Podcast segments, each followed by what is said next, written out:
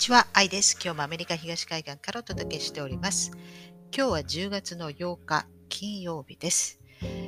えー、と私ですね、ずっと半島の方ばかりに、えー目をいっておりまして、まあ、かなり話題性がありますのでね、えーこの間も、えーミサイルを飛ばしたりとか、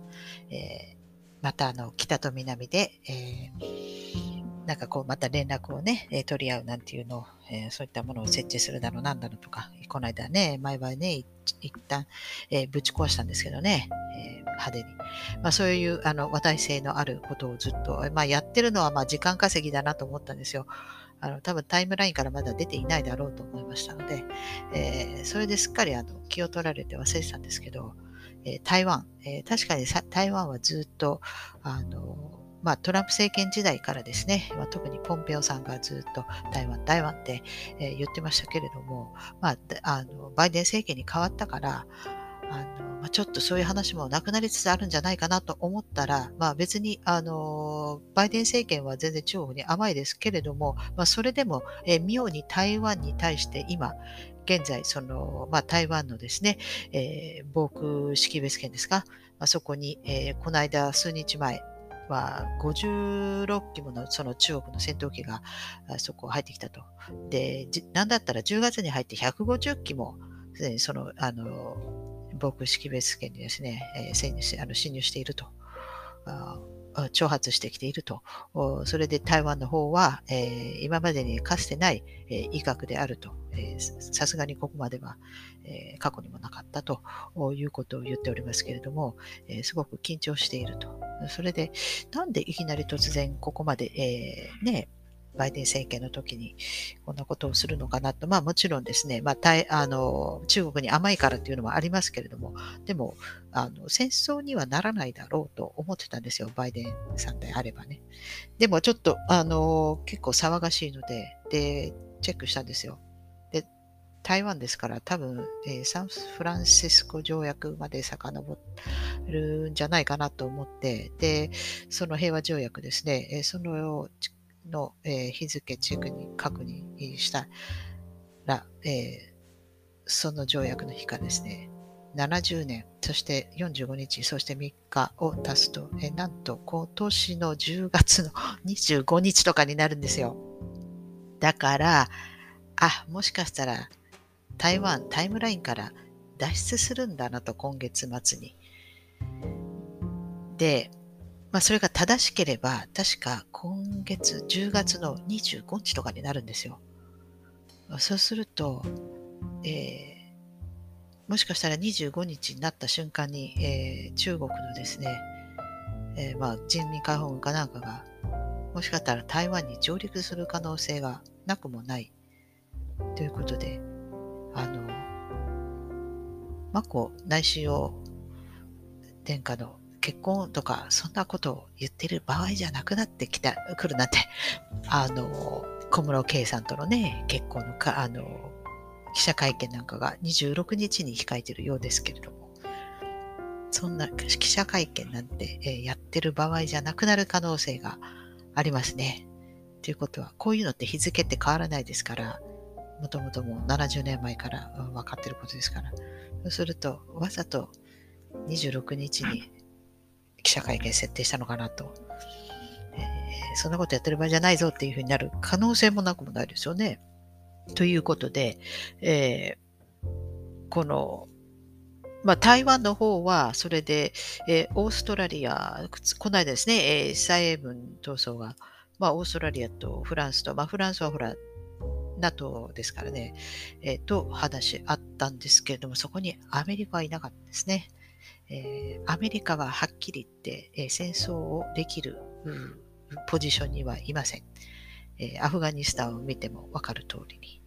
えやってはいけないことですから。えですから、アメリカは武器をあのあの売ったりとか、まあ、そういう穏健派がするようなことはできるけれども、え実際に、え守ってあげるよって、え一応表向きに態度では見せてるけれども、あのま武器を売ったりだなんだとかしてですね、えでも、え実際は守ることはできないと私は思います。ですから、あの、多分中国の上陸を許す形になるんではないかなと思います。で、えー、そうなった後でもですね、特にこれといって手助けすることは、えー、現実的にできないんじゃないかなと思います。で、オーストラリアとフランス、まあ、NATO も、まあ、どこまでやってくれるのかって感じですよね。で、その、そういったその、アメリカのそのできない態度をですね、多分アメリカ国内でもかなり、あの、ものすごい反発になる可能性もあると思います。やっぱり、あの、一応ね、民主主義の国がですね、えー、やられてしまうわけですよね。えー、それをあみずみずあの、まあ、横で見ているだけという状況にもしかしたらオーストラリアとか、まあ、NATO もなる可能性もあるわけですね。えー、そうすると台湾だけで戦わなくてはいけない。でも台湾だけで、えー、勝てないと思うんですよ。やっぱりバックアップにそういった、えー、欧米がついてくれないと。えー、すると、特に戦わずに、えー、そのまま、まあ、一つの中国でであるから、まあ一つの中国ということで、まあ多分台湾はそのタイムラインから外れた時に、あの自分で統治する、えー、ことが、えーまあ、できるようになるわけですけれども、まあ、それと同時に、えー、外国からの、え、侵略を受けて、えー、しまうわけですね。ですから、タイムライン中はですね、保証されてるんですよ。あの外国から侵略を受けない、または外国を侵略してもいけないという決まりがあるわけですから、まあ、タイムラインから外れるということはですね、あの外国から侵略される可能性が出てくるわけですね。なので、えー、とても危険であるわけですから、そのタイムラインがから抜け出す前に何とかしなくちゃならないわけですね。だけども何とかしなくちゃならないんだけれども、その他の外国がですね、まあ、そういったあの戦争をあので戦ってくれるというポジションにいないのがやはり現実なわけですね。あの今までのような嘘のパラダイムにあのでずっと並行していればですね、またそれはそれで、えー無理を通しても、あの、ブッシュが、えー、イラクやアフガニスタンを侵略したようにですね、そういう違法もできるけれども、えー、そういうわけには、もうだんだんあの世界は変わ変わりつつあるわけで、最終的にはやはり正しいことが、やはり正義が勝つと私は思ってますので、ですから、あの、多分中国に、あの、まあ、侵略というんですかね、まあ、中国の、えーまあ、一部になる可能性があると思います。しかもその日がかなり近くなってきてるから、だからこそその台湾海峡が今、あの結構なんか怪しい雰囲気に、えー、なってきていて、もしかしたら戦争起きるかもしれないって言ってますけれども、あの、多分戦争にまでは発展しないんじゃないかなと思いますが、えー、もしかしたらそういうふうになシナリオになる。または、えー、戦争が起こらないように、えー、まあ、最低限のそういった落としどころを、この間、あの、スイスでですね、まあ、中国とアメリカの交換があのあって話をしてますから、まあ、そそういう変なの、危険なですね、まあ、戦争までいかない、回避するためにですね、まあ、ある程度外交で、えー、話し合ってどのように落としどころをつけるかっていうのも、話し合った可能性がありますよね。ただ、言えるのは、まあ、戦争できるポジションにはいないということとですね、えー、ですから、まあ、どうなるのかって言ったら、まあ、最終的には、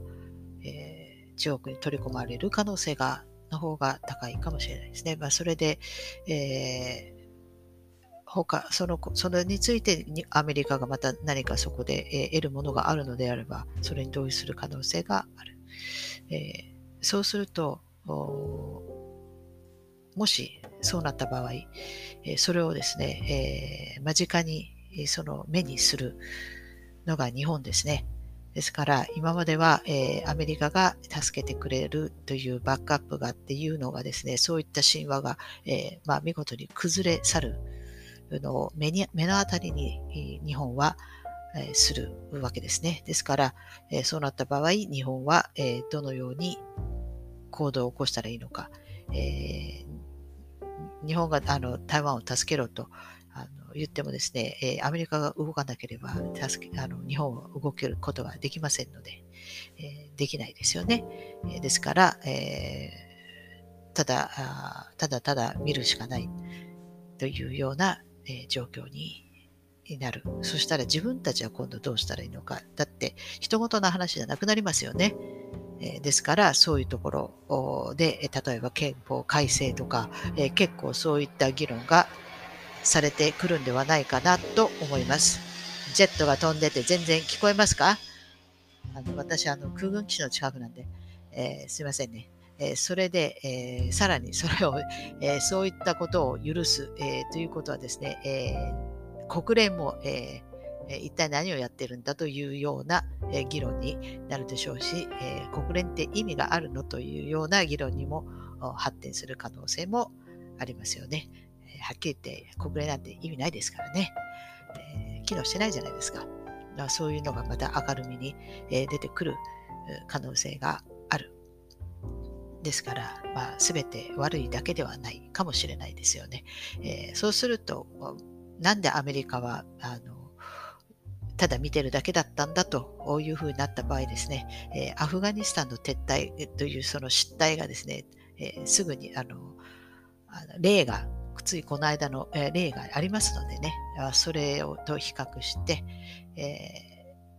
ー、まあ、バイデン政権はですね、まあ、かなり、え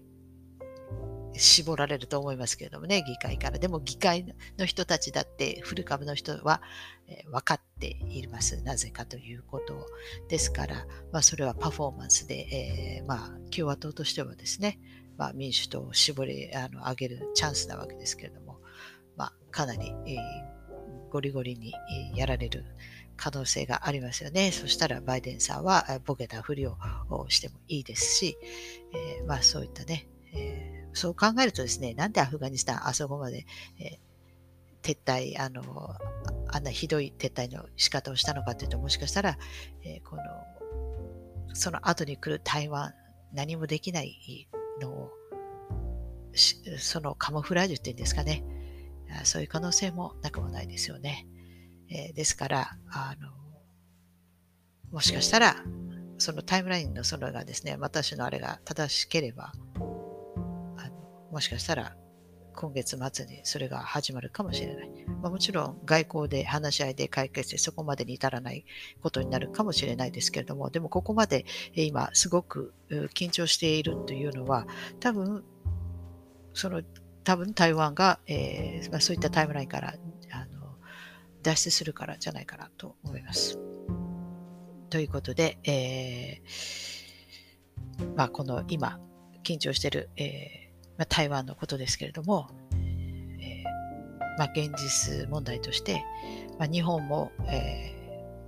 ー、これから、えー、どうするのかといった、え、アメリカにずっと頼るわけにはいかない、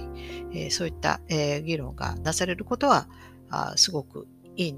ことにつながるんではないかなと思います。はい。ということですね、え今日はここまでにして、また次回お会いしたいと思います。最後までご視聴いただきありがとうございます。さようなら。